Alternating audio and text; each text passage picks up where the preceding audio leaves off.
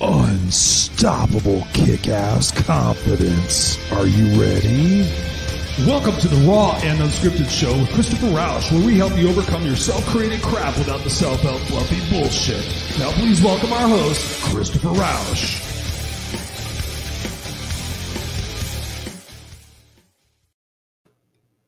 And please welcome, who knows what? Hey, good evening, ladies and gentlemen. It is I, Christopher Rausch, your No Excuses coach, back here with another live episode of the Raw and Scripted Show, where I help you guys overcome your self created crap without the self help fluffy bullshit. Welcome, welcome, welcome. It is Tuesday night, 7 p.m. Pacific Standard Time, and you are at your place where I rock your mindset, create some thought provoking ideas and questions for you to walk away with and consider in your own life to grow your confidence and to have a super kick-ass unstoppable life. Thank you guys for joining us, whether you're live or here on the replay, whether you're here on the video cast or on the podcast. Appreciate you guys being here. As always, chime in on the comment section. Let us know what kind of questions you have, what kind of uh, conversation enhancements you have to what's going on here. Engage with us. This is a conversation between me and my guest and you guys. We're sitting in a bar, we're sitting in a coffee shop, and we're just having a great conversation designed to inspire you guys each and every week so that you walk away and you apply some strategies every single week. And just think about that 52 weeks later, how many strategies do you apply and how does your life move? How does things change? Astronomically, baby, because I'm sitting here as a former seventh grade homeless dropout who lived in the streets in the backseat of a station wagon with 18 cats and two dogs.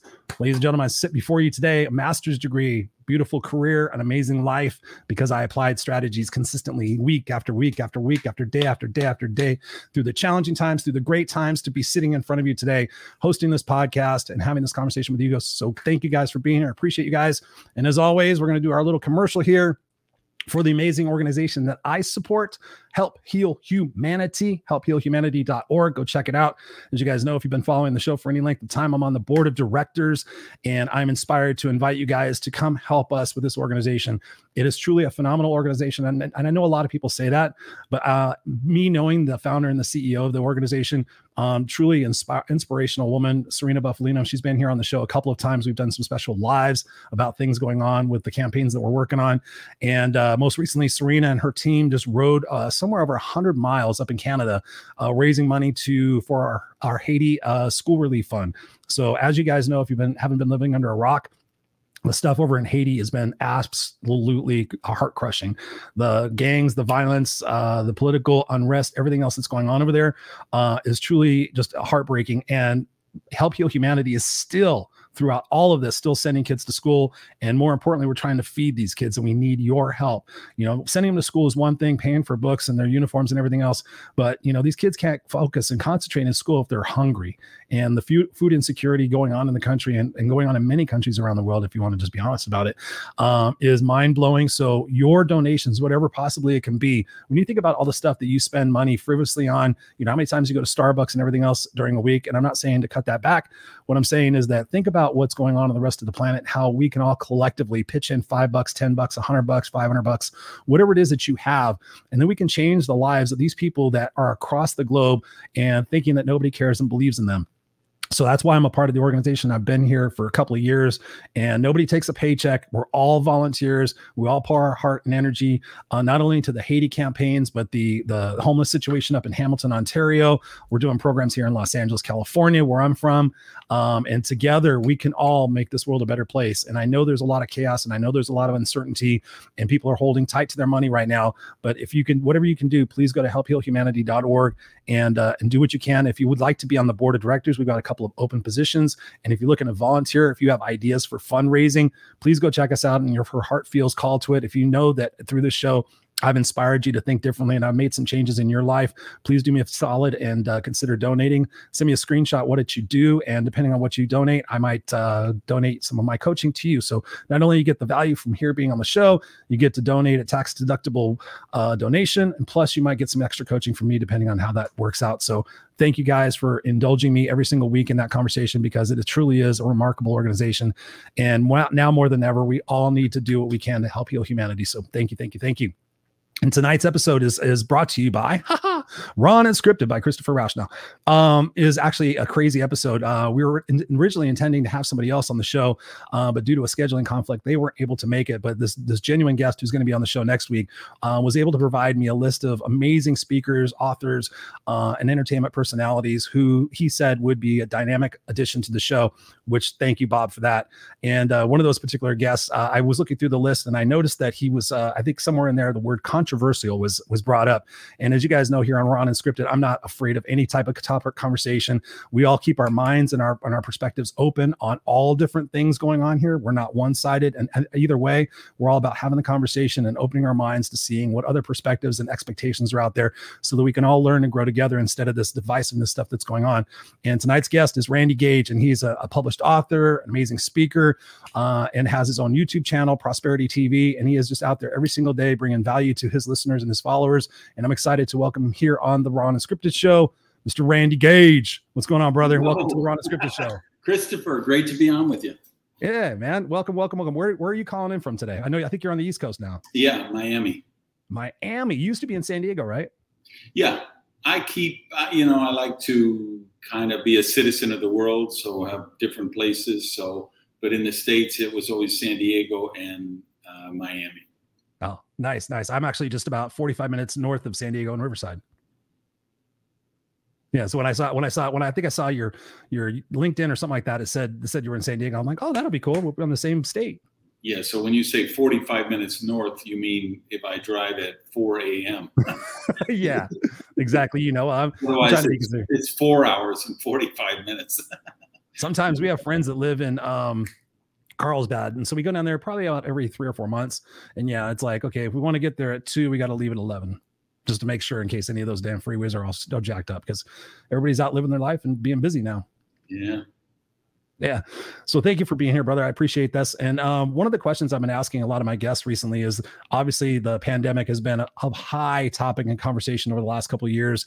And it's been interesting to ask this question of people to see uh, first and foremost, what have you personally learned about yourself during this time, this time of reflection and time of isolation and everything else that's going on? What have you learned about yourself, and what have you learned about the population overall? Because I know there's a lot of different um, energies and, and factions and and, and and and and groups and all that stuff going on. So personally, what have you learned about yourself during this time, and then what have you learned about society as a whole?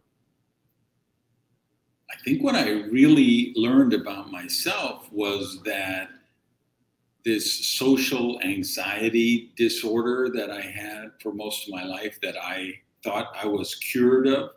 Uh, I wasn't cured because when COVID happened, I mean, the real, you know, 2020, April, everything getting locked down, everybody going into quarantine, that wasn't that different for me. I'm kind of a monk leading a monastic existence anyway, because I'm a loner. Um, but I would still, I'd go to the gym once a day. So I'm going to meet people there. And I'm going to play softball once a week and practice once a week. So I'd meet people there. COVID took that away. So I was just in my house all the time. And then when things started to open up again, I didn't open up. I was just a recluse.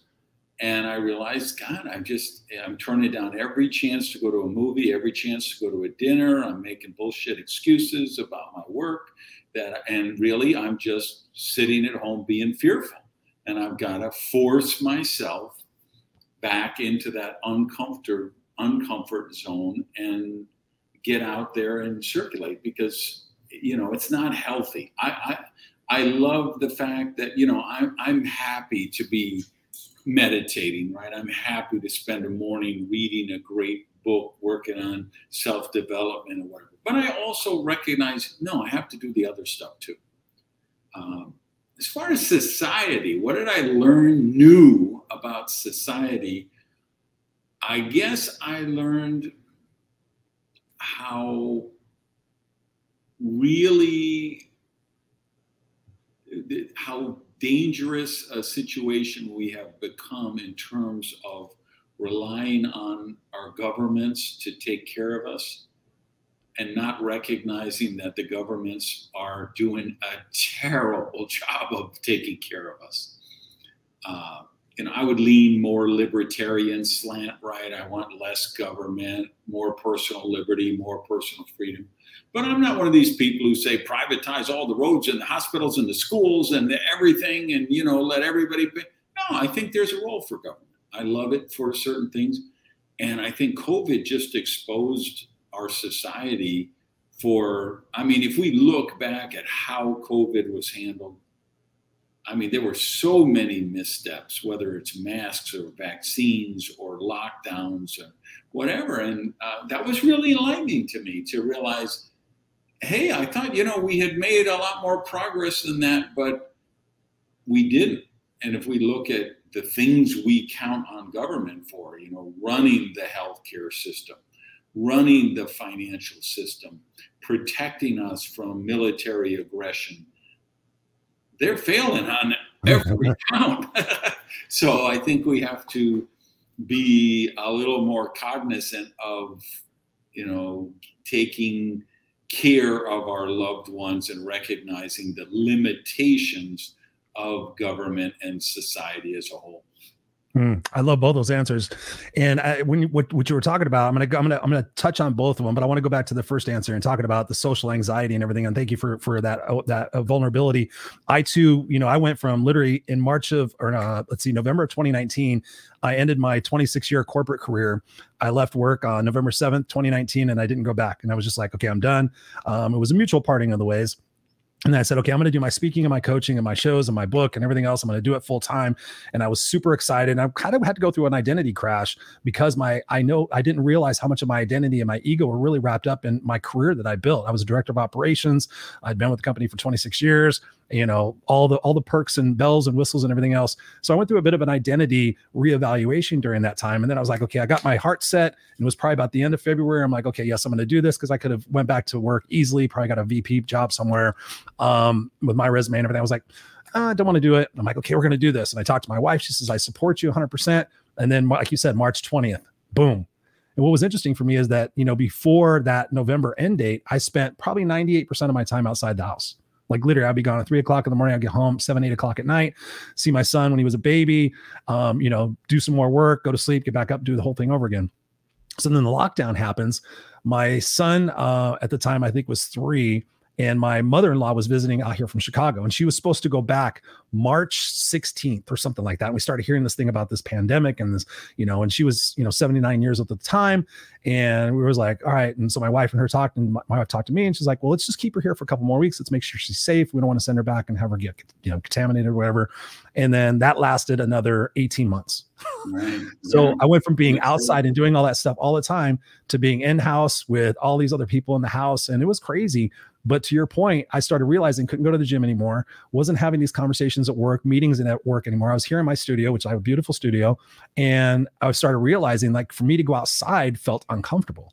So what I had to start doing, Randy, is I started having to challenge myself during the week to go out and at least take my son to the park or go to the beach or you know be outside and around people because I started feeling like okay, I don't want to go outside anymore. And it wasn't I was afraid of anything. I was just so used to it. And even still to this day, every once in a while, I still have that feeling like social anxiety. I went and uh, did a speaking uh, engagement up in um, Chicago in June. No, I'm sorry, March. I went to Italy in June.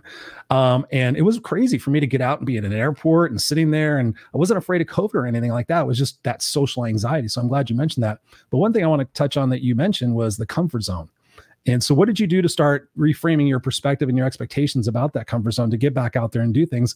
What kind of recommendations would you have for our viewers and our listeners tonight if they're starting to feel some of that social anxiety or they're just they're so set in their comfort ways that they don't they know they want to go out there and do more with their life, but they're just afraid of taking those first few steps? Yeah. So in my case, the COVID and the because I've been a professional speaker since '91. I've spoken to more than 2 million people in more than 50 some countries. Nice. I think uh, January will be Morocco. That'll be country number 53 that I've done training in. And um, I love that part. I hate the travel part, right? Mm-hmm. I love being on stage part. And so people get misconceptions because they think, well, he must be this outgoing, extroverted guy. He speaks to these stadiums with 5,000, 10,000, 15,000 people, and he's not even nervous and I'm never nervous on stage. But if if you invite me to a dinner party with four people I don't know, my palms are sweaty. Right? Let me not let me cancel that. Let me not affirm that. In the past, if you would have invited me to a dinner with four people, my palms would get sweaty. So for two years, I didn't get on a plane, and I've been whining for three, four years now. I'm so tired of this travel. I'm going to come back. I'm just going to write more books. And then COVID basically said, "All right, put up or shut up." You know, here's your thing. Right. And then, but it got kind of, you know, when it opened up, it just since the last six months, I've been to, I've had three gigs in Mexico, one in Dominican Republic, one in uh, Norway, one in Bulgaria, one in Houston, one in Orlando. Um, wow. In the last six two, months. Two, and two in Barcelona. So in six months' time. So I'm like, wait a minute, what happened? I went from no trips for two years but when it's like when the market opened up, it opened up, and they're like, okay, we're doing events again. We want live events. Our people want, you know, got the guy in Bulgaria is begging me to come and do the program in November, and I'm like, just let me do a virtual. it's like, no, we need to do like we did last month when you were here, everybody was so great. Um, and that was the shock of my sensibility, and I almost canceled the first one you know, I've been doing this for, like I said, since 91. I've never missed a speech ever. Earthquake, snowstorm, canceled flight, doesn't matter. I have never missed a speech. Nice. And I was like ready to miss a speech because I was like getting a panic attack at 2 a.m. I had a like a 5 a.m. wake up call because I had an early morning flight and I was just getting like panicky and um, but i just you know i kind of made myself do it and i realized okay i have got instacart delivers all my groceries amazon delivers everything else mm-hmm. uber delivers all my meals i haven't left the house in two months even though there's no restrictions even though covid is over uh, and so i'm like you know what one of my greatest things was i love to go out to lunch uh, I I love to write on a notepad, right? And just nice. go to lunch and do that, or sit in a coffee shop. And I'm like, God, I haven't done. So I started making myself at least once a, a week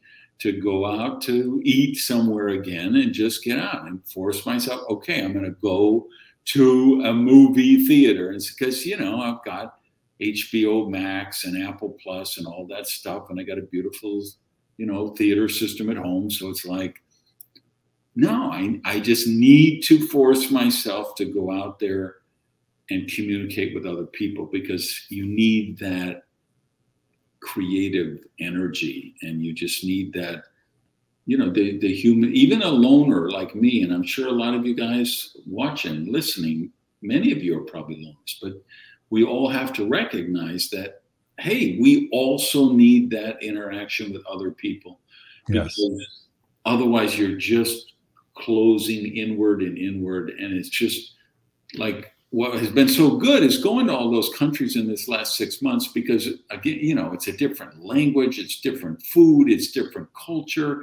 So it piques your curiosity. And, you know, the curiosity is the is the gateway drug to any breakthrough, I believe is you've got to be curious and yeah. your curiosity pulls you into those breakthroughs Hmm.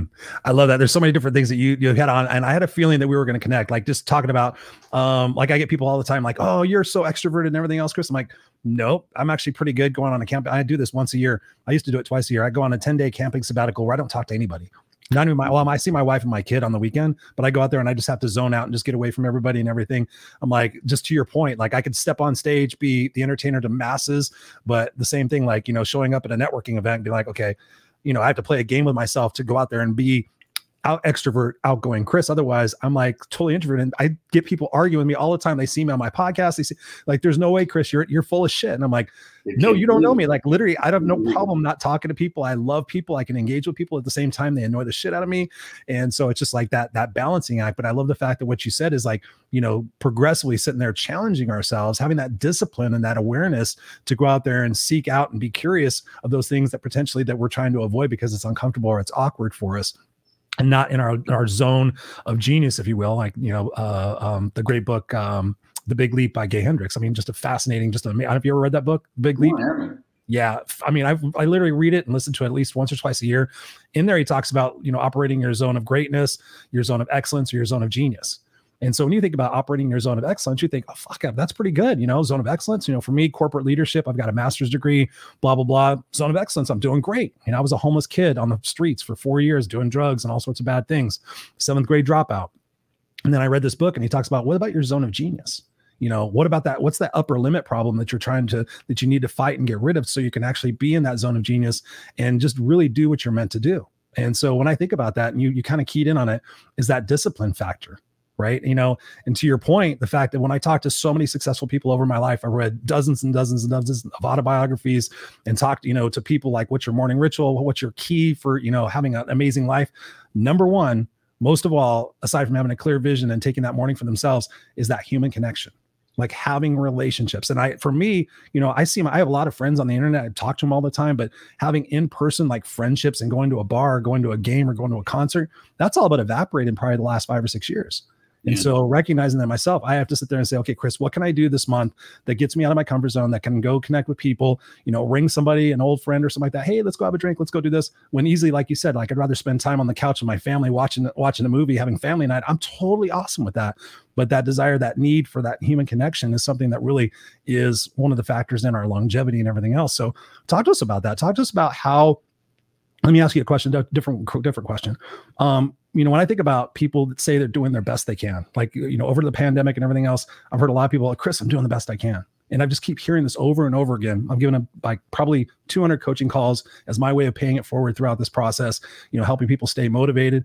And there's a couple of, of, of patterns that I've seen people saying and doing the best they can. I'm like, well, how do you know what your best is? So, what are your thoughts on that? Like, knowing Randy and knowing the, the, the different things you've been through, and I've studied a little bit of your life story in the short amount of time that I had to get to know you. Um, talk to us about how you know you're doing your best, and maybe give us a situation where you weren't doing your best and you learned something from that.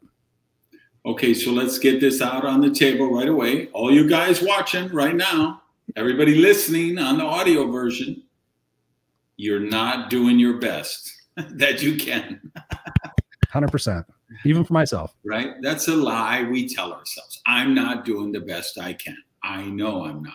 And I know you're not. And I know everyone in this room right now is not. Um, because that's the nature of human nature. So the better question to focus on is okay, what am I doing to surround myself with people and circumstances that challenge me to grow? There you go. And if you can find two, I've probably found three people in the world. Is it right? There's a cliche, right? If you're the smartest person in the room, you need a new room, right? 100%. For you. I'm blessed and cursed that I'm almost always the smartest person in the world. And there's not a lot of rooms I can go to where there are people smarter than me. And I'm not saying that to be an arrogant jackass and because I'm full of myself. I just, I am a genius in many capacities. And um, I, you know, I've been in mastermind group after mastermind group, and I get, hey, we've got these high level achievers, and we have this mastermind, and we think you guys are being, and I'm great. It sounds good, and I join, and I'm there for four months or five months, and I realize I'm leading every discussion. I'm challenging all these people here, but nobody's challenging me. I've got to find a different swimming pool that I can dive into here, and um, fortunately, I've been able to get maybe three people in the world who will challenge me. Because there are people that you'll bring them into your life and they may have the intellectual firepower to challenge you, but they don't have the EQ, they don't have the emotional. You know, right. Is, well, I think Chris is really on this self-destructive path, but I love him and he's my friend. I can't tell him this, you know. Even if you go to them and say, please, I need your advice. Tell me the truth. What do you think of this, you know, plan of action I'm thinking? Most people think they're doing you a favor by telling you what you want to hear. Yeah. you you have to train them. You literally have to train them so they recognize, no, I don't want you to tell me what you think I want to hear. Mm-hmm. Desperately need you to tell me the truth as you see it. I need someone that I can check things out. I need someone to say, well, you know, Randy, I th- it looks to me like you're falling into that same negative, dysfunctional relationship pattern you had in that last relationship that blew up all over on you.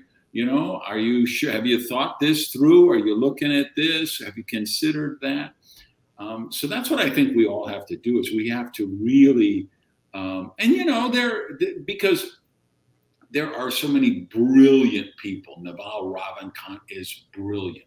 Marc Andreessen is brilliant. Elon Musk is brilliant. Oprah Winfrey is brilliant, right? Um, but you probably don't know all those people. I don't know all those people. I can't call them up and have them for lunch. So I can follow them on Twitter. I can read their blogs or read their books or listen to their podcasts or find ways to gain some wisdom from them. And I think we all need to do that. So you kind of have to like I left all social media uh, a year or two ago. I just said, okay, I'm tired of all the virtual signaling and the polarization and the bullshit and the trolling, uh, and I left. But I went back to Twitter because I felt like Twitter is where I can really selectively choose the people I follow and I can screen out the toxicity for the most part, which you can't do completely because right. I'll follow people and they'll get trolled by someone and they'll respond to them and then I could get and those those computer algorithms they know exactly what floats your boat. They know exactly what to put in your feed to get you to go down the rabbit hole. Right. But I'm really mega conscious of that. So I went back on Twitter and I have people like the names I mentioned. I can follow them and I think and I think we all can do that and we can learn from those books and those podcasts um, if you take somebody like Tim Ferriss, he runs an amazing podcast and does some of the most fascinating critical thinkers in the world.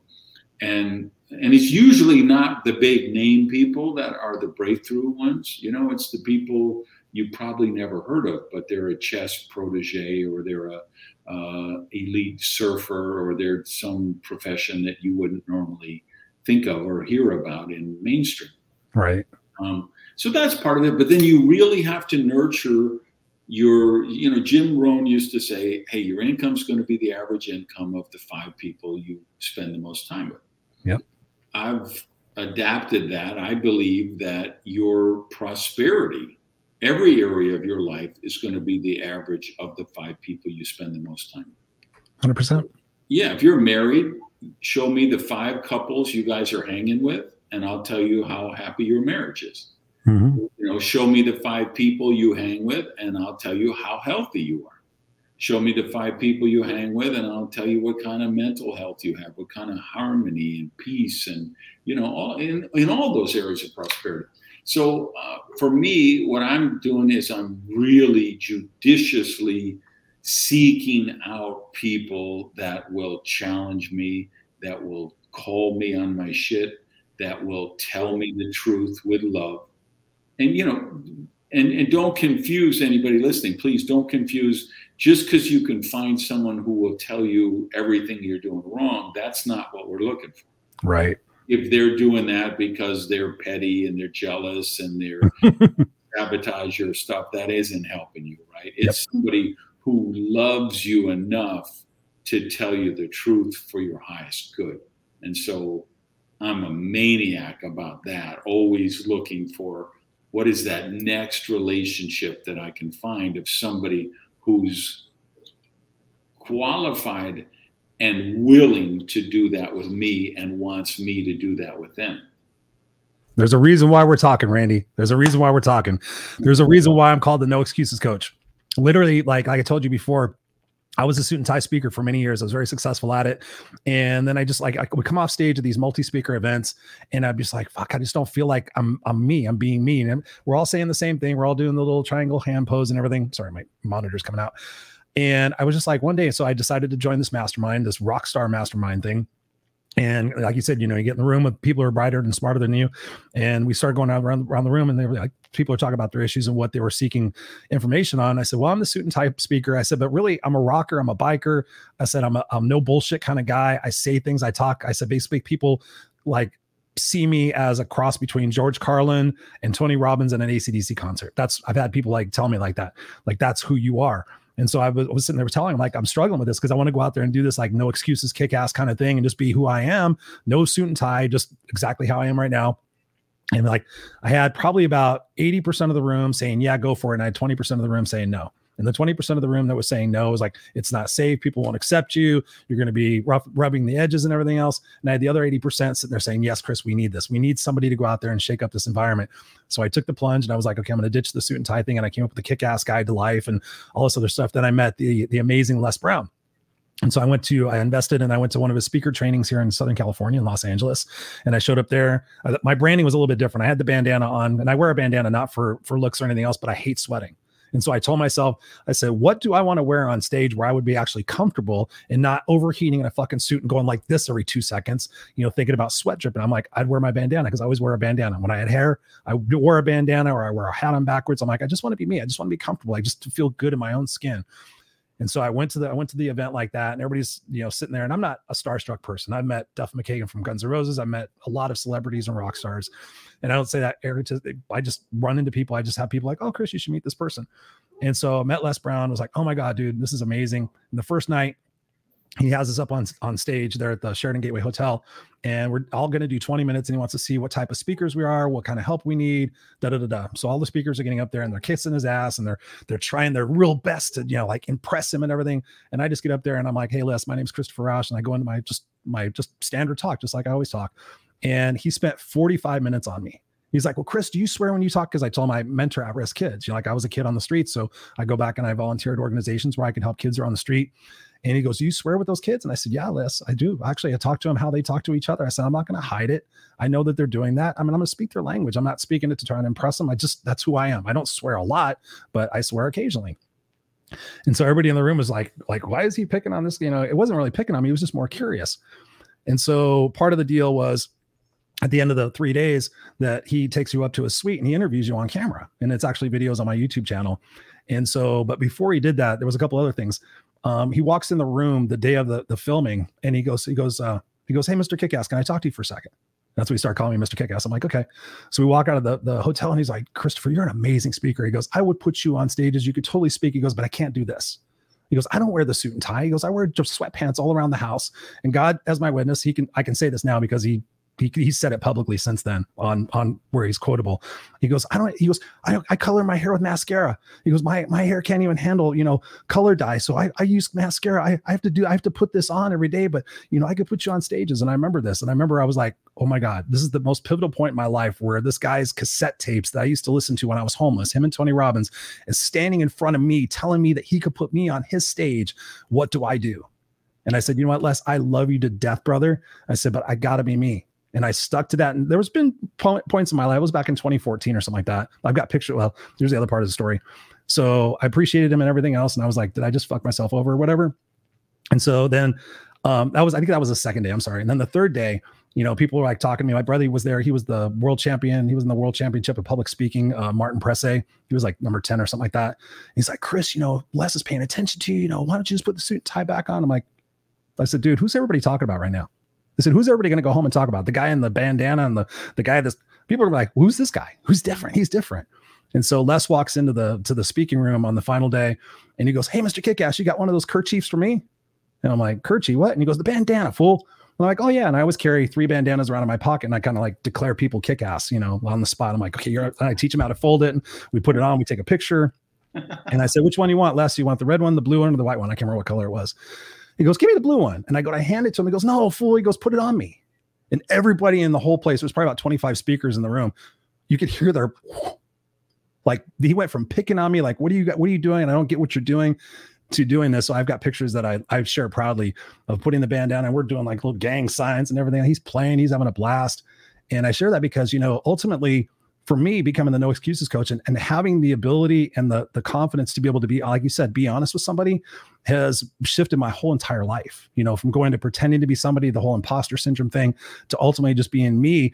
You know i, I tell my c-suite friends and the people that i coach in c-suite and executive management that i'm your professional best friend. I'm the guy that you can call that's going to be loving like you said that's going to be loving it's going to be able to sit there and say have you thought about it this way? Have you thought about it this way? And you know kind of grinding that whole iron sharpens iron thing my question for you, based on all that and what we're having this conversation about, is that it's one thing to tell somebody the truth. Like, you know, when people ask me a question like, Chris, what do you think? And I'm like, on a scale of one to 10, I always ask them on a scale of one to 10, how bad do you want the truth? Like the real truth. Do you want a 10? You want a seven?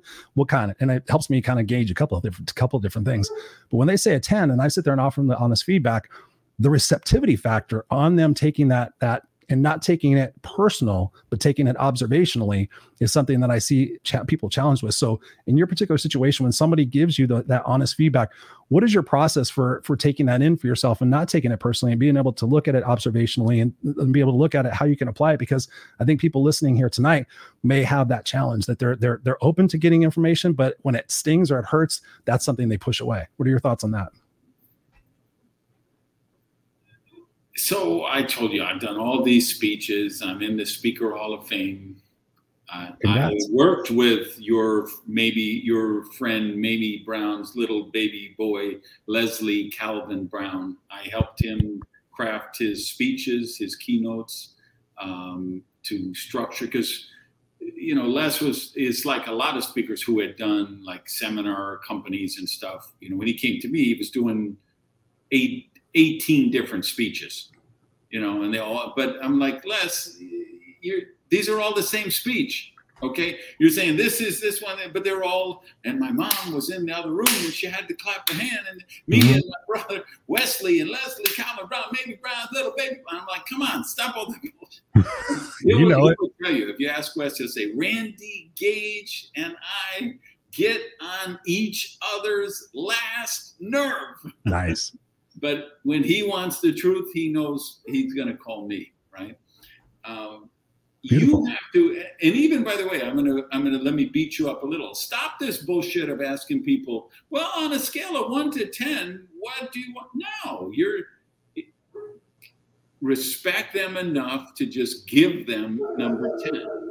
Okay, and then the people who don't want it, okay, they will filter themselves from your life. And that's what you need to happen. That's what they need to happen, right? We all have to find the people who will love us enough to tell us the truth. Yep. Um, and so um, I don't have any issue at all with that. You know, with okay, here's a perfect example. So good dear friend of mine, Alan Weiss. We used to lead a mastermind group together.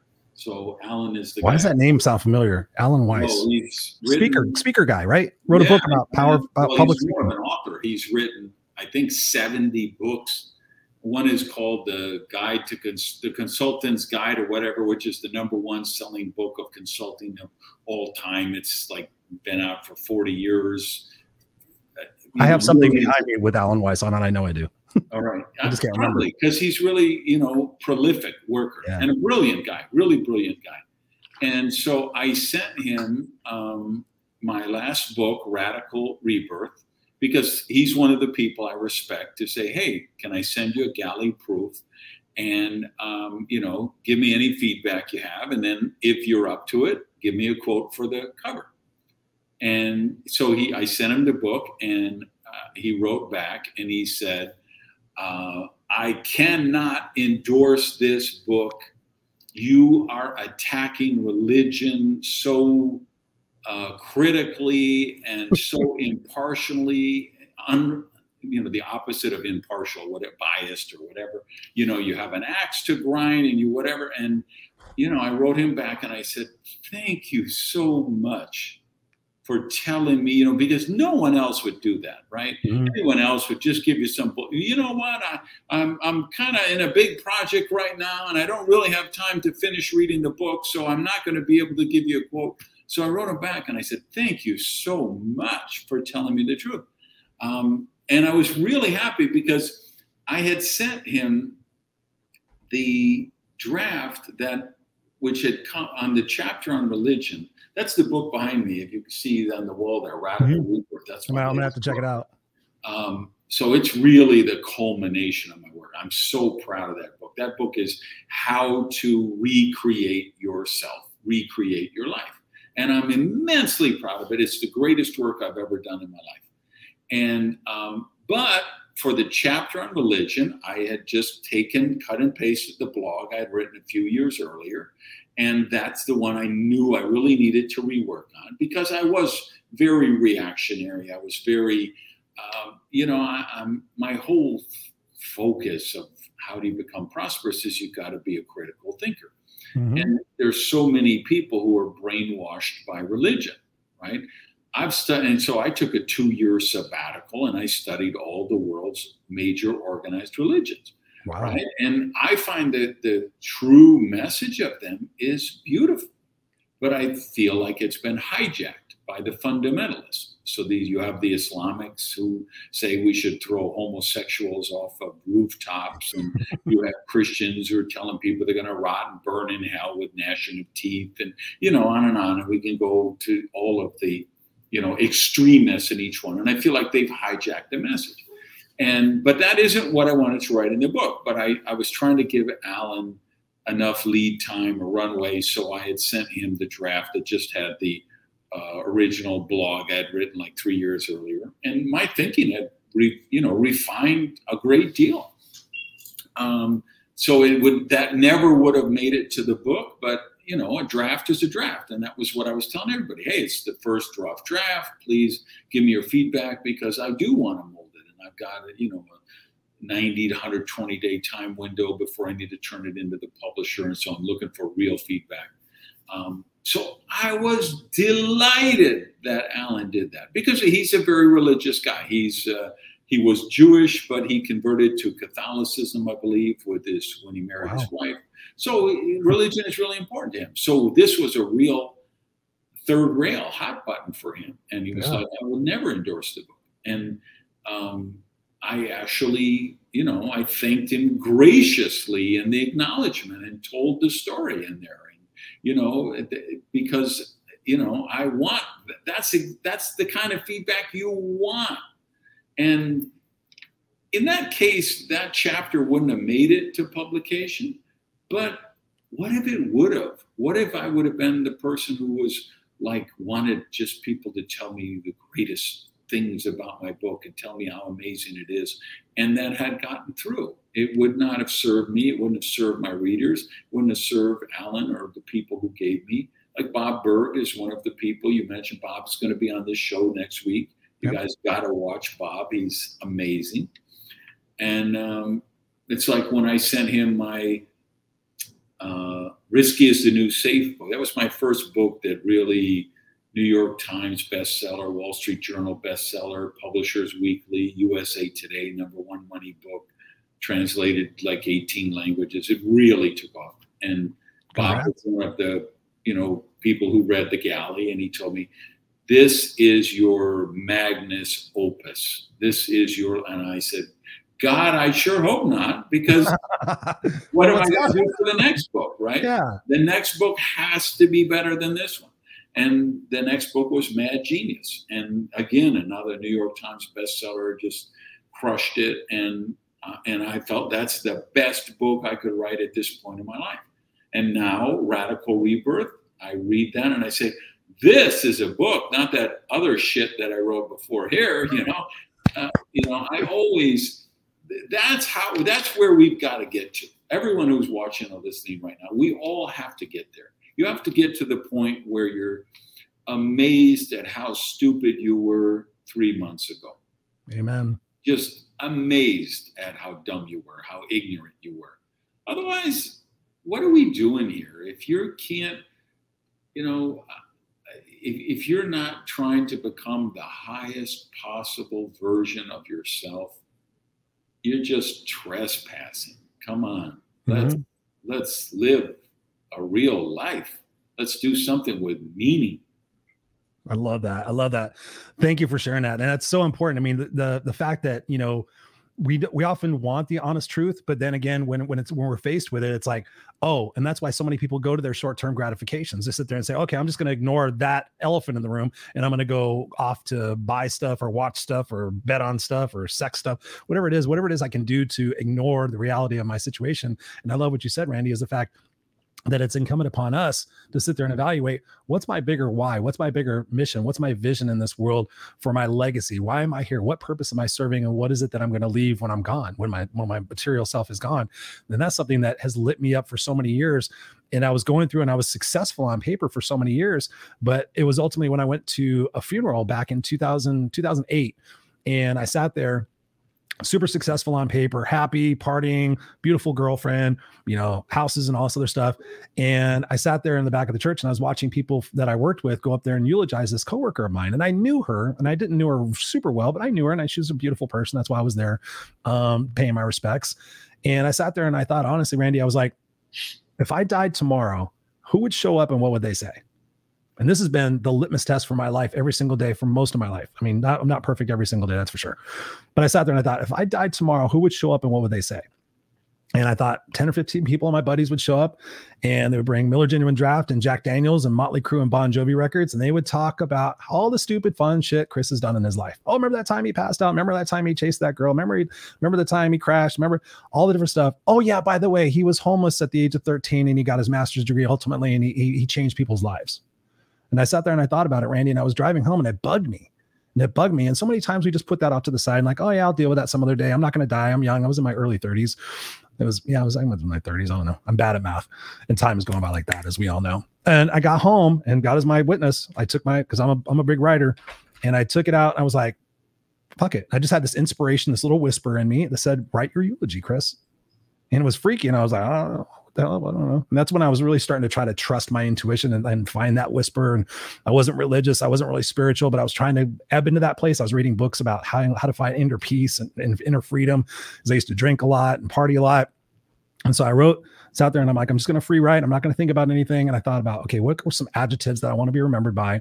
And so I wrote it all out, and I went back and I think I got myself a, a, a Coke or something like that. I came back into my office, and I was like, all right. And I said, I'm just going to read it out loud, like I was at a, at a church or something like that. I'm like, Christopher Rausch, blah, blah, blah, blah, blah. But the, the, the thing that got to me was when I got to the middle of it, I said, Christopher Rausch will fought for what was right and what was fair. He will have risked for which that mattered, and he will left the earth a better place for who he was and what he did. And as, as I kept reading a couple more things out of that, I had tears coming down to my eyes. Like literally, honest, God, I got choked up. I was like, I almost stopped reading. I was like, nobody was around. I'm like, and I, I remember telling myself, like, Chris, go ahead and feel that emotion because I've always been strong and I've never told people my emotions. I didn't tell people I was homeless for a long time. And from that point forward, honestly, that lit me up so much, Randy. It was like, okay, that's my benchmark every single day when I wake up. Is I've got a vision every day that I'm gonna fight for what's right and what's fair, and I'm gonna risk for what's that matter, and I'm gonna make the world a better place. And especially when we adopted my son from birth um, six years ago, it'll be six at the end of November. I'm 53, so we started a little bit late. Um, you know, so for that, me, that gives me that grind to sit there and say, okay, Randy, I want you to give me the honest truth because every single day and every single way, I want to be that best version of myself. Because the thing that, if you watch my, well, you haven't seen my social media, 99% of my social media says no regrets. And so I think about that every single day. Like, what regret would I have today if I if if today was my day? What would regret? I okay, I haven't served anybody today. Okay, how can I serve somebody today? How can I make the world a better place today? Um, have I seen my son? Have I played intently with my son? If I died today, would he know absolutely how much I love him? So I tell him every day. It's like, Dad, I know you love me. And I'm like, you don't understand, son. I said, you are the biggest blessing in my life, and I just find different ways to tell him I love him. So because oftentimes we take for granted. So for me, that's been my litmus test. So for you and thinking about this as we wrap up our conversation, because we've already been talking for 48 minutes, and I appreciate you being here. I love this conversation. What is it for you? Like, what's your bigger vision in the scope of things and what you want to accomplish in the world? You're you're a multiple best-selling author. You've written dozens of books. You're going to write more. What is it for you that you want for your legacy to be written down in stone? That, that the reason for your being here on on on planet Earth. I'm trying to take the timeless principles of prosperity that Charles and Myrtle Fillmore talked about when they founded the Unity Church, that Ernest Holmes talked about when he wrote The Science of Mind, um, stuff from Napoleon Hill, uh, As a Man Thinketh, William James, trying to take those timeless principles that are in work like that and share with people how they apply them in today's world where Elon Musk is trolling people and his 80 million Twitter followers with a snarky tweet about this, and Garry Kasparov is replying, and they're fighting as they were today, literally today. And you've got Donald Trump sending out his, you know, racist thing about Mitch McConnell's wife, and you've got stupid reality TV shows, and you've got just both sides of the political spectrum just whack, batshit crazy. Um, it's like the whole culture, you know, it's like I love medical shows. I love where like there's a mystery and what's wrong with this patient. How can we? So like I watch a show like Chicago Med because you know I, I've been hooked with, since there was a show way back in the day called the ER, yep. and then you had like House where it was always a mysterious disease.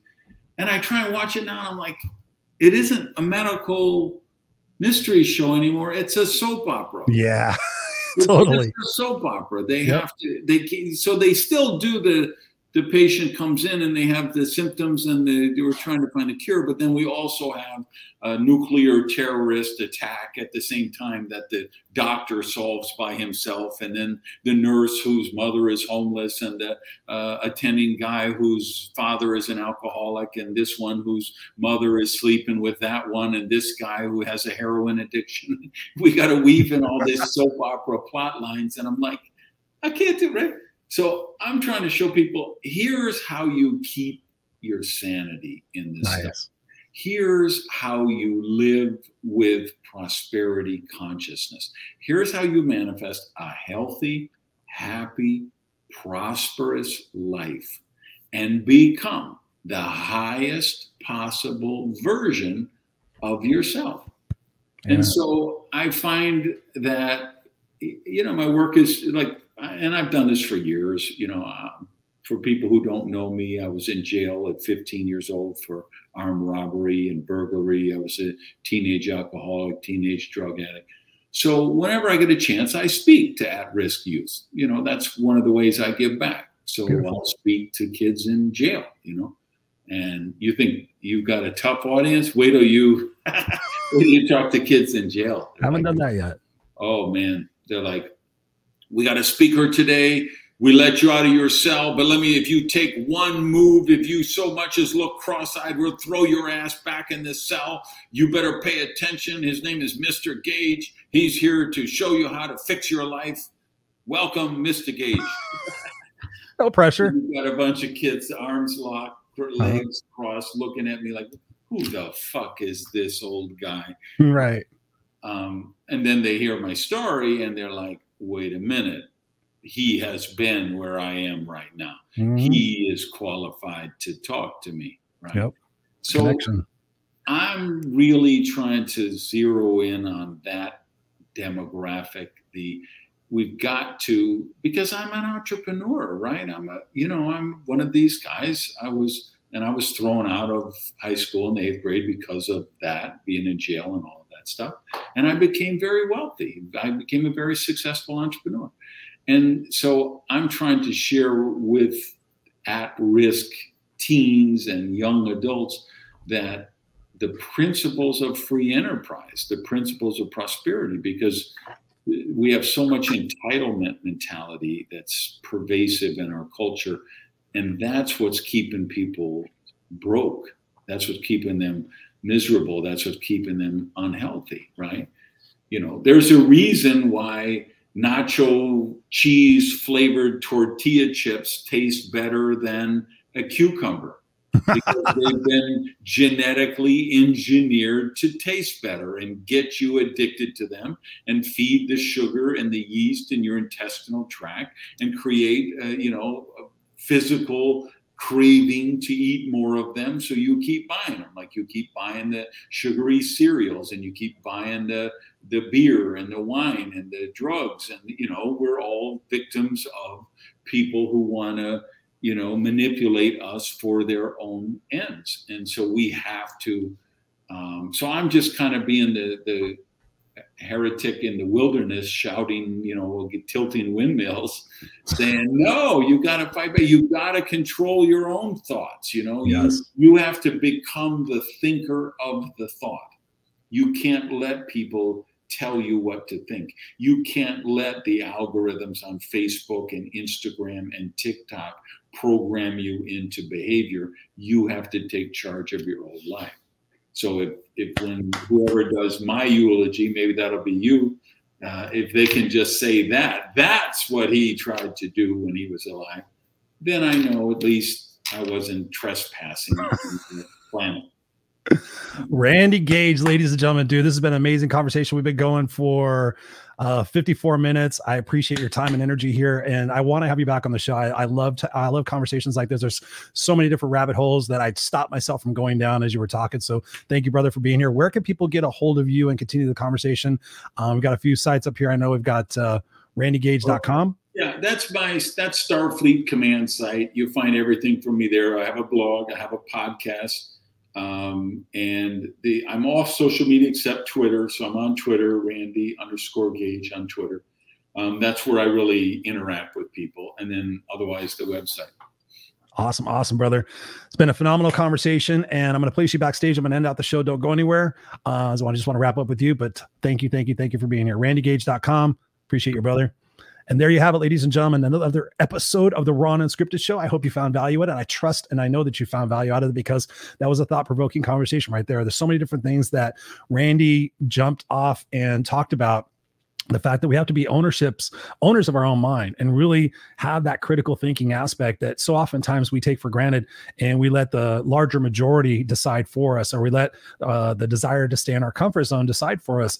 But you got to ask yourself every single day and i think we, we wrapped it up in, in a great summarization is the fact of what is your best? What is your vision? What is your quest here? What is it that you're designed to be here to do through your natural abilities your capabilities that you're passionate about that ultimately you want to be remembered for and then each and every day when you wake up, start with gratitude. You guys have heard me talk about this. If you're new to the show, here's some tips for you as well.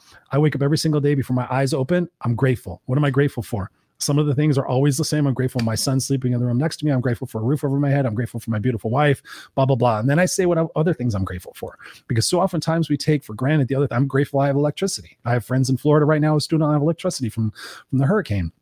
I'm thankful for this. I'm thankful for the, the the thread count on my sheets, whatever it might be. Start your day with gratitude, and then the next thing I want you to do is start your day with intentions. So before your eyes open, see what you're grateful for, and then set, what's your intention for the day. My intention every single day, first and foremost, is to use my words and my actions to make this world a better place. Every single day I say that. My intention is to be present and playful with my son. My intention is to my intention, my intention. And then as I'm going through my day, if I'm not feeling right, you know, if I'm feeling off kilter, I've told you guys before, sometimes I struggle with depression, sometimes I struggle with uh, anxiety. Those are just moments and periods in my life that are causing me to reflect and asking myself, am I doing my best? Am I living my highest standard for my values that I've set for myself? And oh, by the way, what intention did I set for myself today? What couple of intentions did I set my, for myself today? Have I got off track? What can I do right now in this moment that can get me back on track for that vision of what I said before that I'm going to fight for what's right and what's fair and risk for which that matter? When you correct yourself and when you have that discipline, like we talked about in the show as well, when you guys have that, it's incredible like literally moment to moment how your physiology how your mindset and how your confidence can shift to to realize that you can tackle anything in your life literally I've, I've tackled everything in my life from from from being thought i was stupid from being bullied in school from not being loved and all these different things from being abandoned and I've tackled every single thing. I went back to school and I spent 12 years in school and got my master's degree. I was a seventh grade dropout. I did horrible in school. I was bullied. I was, but I went back and I said, let's just one step at a time, one step at a time. Let's just do this. Let's just keep doing this because I had that vision in my head that I was not going to settle for less than what I deserve. And sometimes when we settle for less than we deserve, we get less than we actually even settle for. So that's my parting words for you guys. Be sure to check out next week's episode. Like we said, Bob Burg is going to be here on the show. The Go Giver. Uh, I've got some amazing questions planned for him as well. Go connect with Randy. Go check out his books. Check out his uh, Prosperity TV on YouTube. And uh, please let us know in the comments what it is that you took away from this conversation tonight. And let us know if you want Randy back on the show. Let's get a let's get a little poll going together, and we'll we'll invite him back on here and have some deeper conversations. So with that, I love you guys. I am Christopher Rausch, your No Excuses coach here with the and Unscripted Show. If you're watching this on video cast across Facebook or YouTube or LinkedIn, check us out. Take us on podcast. All you got to do is just go either to my site, noexcusescoach.com. You can go to the media page. You can see where you can subscribe to the podcast on Spotify and iTunes and iHeart and all those different places. So take us with you. Be sure to share it with a friend. Let us know. And again, like I said at the top of the show, help heal humanity. Let's do it. Ladies and gentlemen, I love you guys. This fits for life. Kick ass nation.